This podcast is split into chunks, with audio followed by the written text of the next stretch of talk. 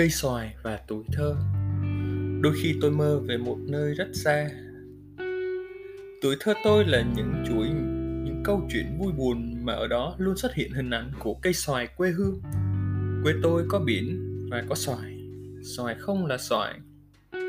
Tôi còn nhớ những ngày hè năm tôi học cấp 1 chị em tôi theo ba lên vườn xoài. Ba tôi trèo lên cây hái, đứa lớn đứng dưới dùng bao bố chụp xoài, đứa nhỏ đi nhặt những trái xoài rụng rải rác dưới đất gom về một nơi. Tôi sẽ không bao giờ quên những ngày hè ấy. Những ngày hè làm thì ít mà vui chơi rong ruổi dưới tán xoài thì nhiều.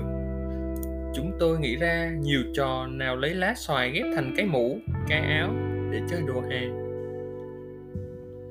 Ngày chúng tôi ríu rít chạy theo ba. Ngày mà mỗi ngày đi chụp xoài về, ba cho năm ngàn bỏ ống heo còn mẹ có tiền mua cho tôi con búp bê xịn hồi đó. Nếu bạn là người con của thủ phủ xoài cam lâm, tôi tin bạn sẽ thấy chính mình ở đâu đó trong câu chuyện của tôi. Thời gian trôi, ai rồi cũng lớn, tôi cũng vậy, em tôi cũng vậy. Chả có đứa nào ríu rít chạy theo chân ba chụp xoài, rồi cứ xa cách dần. Ba con tôi chả còn gần gũi với nhau nhiều như hồi nhỏ lúc vui lên lớp 9, tôi bắt đầu theo mẹ đi thu mua xoài của các vườn lân cận rồi bán lại cho các nơi xa. Cũng bắt đầu từ đấy tôi mới nhận thấy cây xoài đang nuôi sống người dân quê tôi như thế nào. Cứ mỗi dịp hè tới, mấy đứa chúng tôi được nghỉ học ở nhà sẽ đi theo phụ mẹ. Hết mua xoài, tiền mẹ trả công đủ để tôi mua quần áo mới đi học, mua sách vở và chi tiêu cho cả học kỳ mới.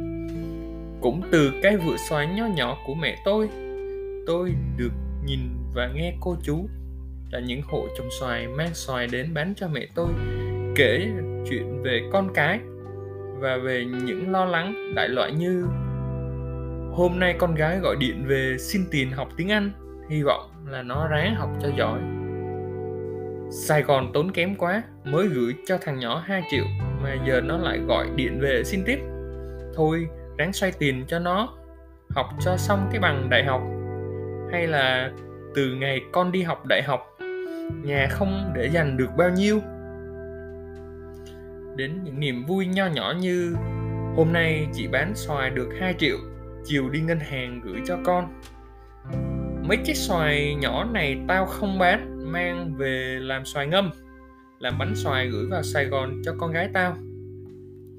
Mấy năm học đại học tôi cũng được là đứa con gái hay nhận quà quê của mẹ như vậy.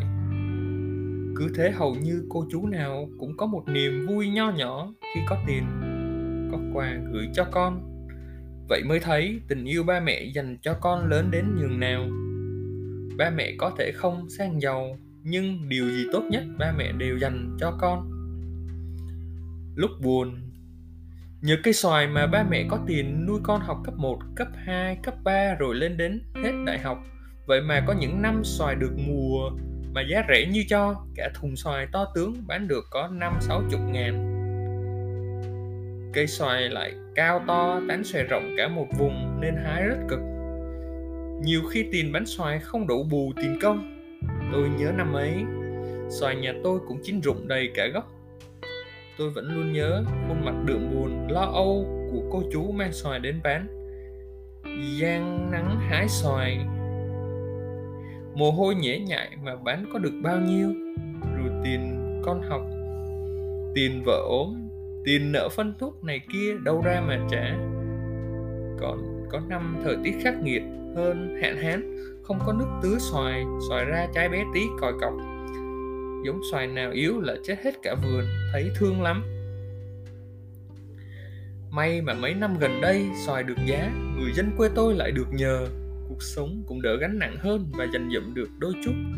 Bây giờ tôi cũng đã ra trường, đã đi làm nhưng lắm lúc cũng muốn bỏ hết để về nhà làm xoài với mẹ, để nghe mọi người kể những câu chuyện của họ và một cuộc sống bình dị từ khi nào cây xoài đã đi vào tiềm thức những người dân quê tôi? Ba tôi từng bảo, mai mốt tụi mày lớn lên, có gia đình yên ổn, tao không làm nhiều nữa.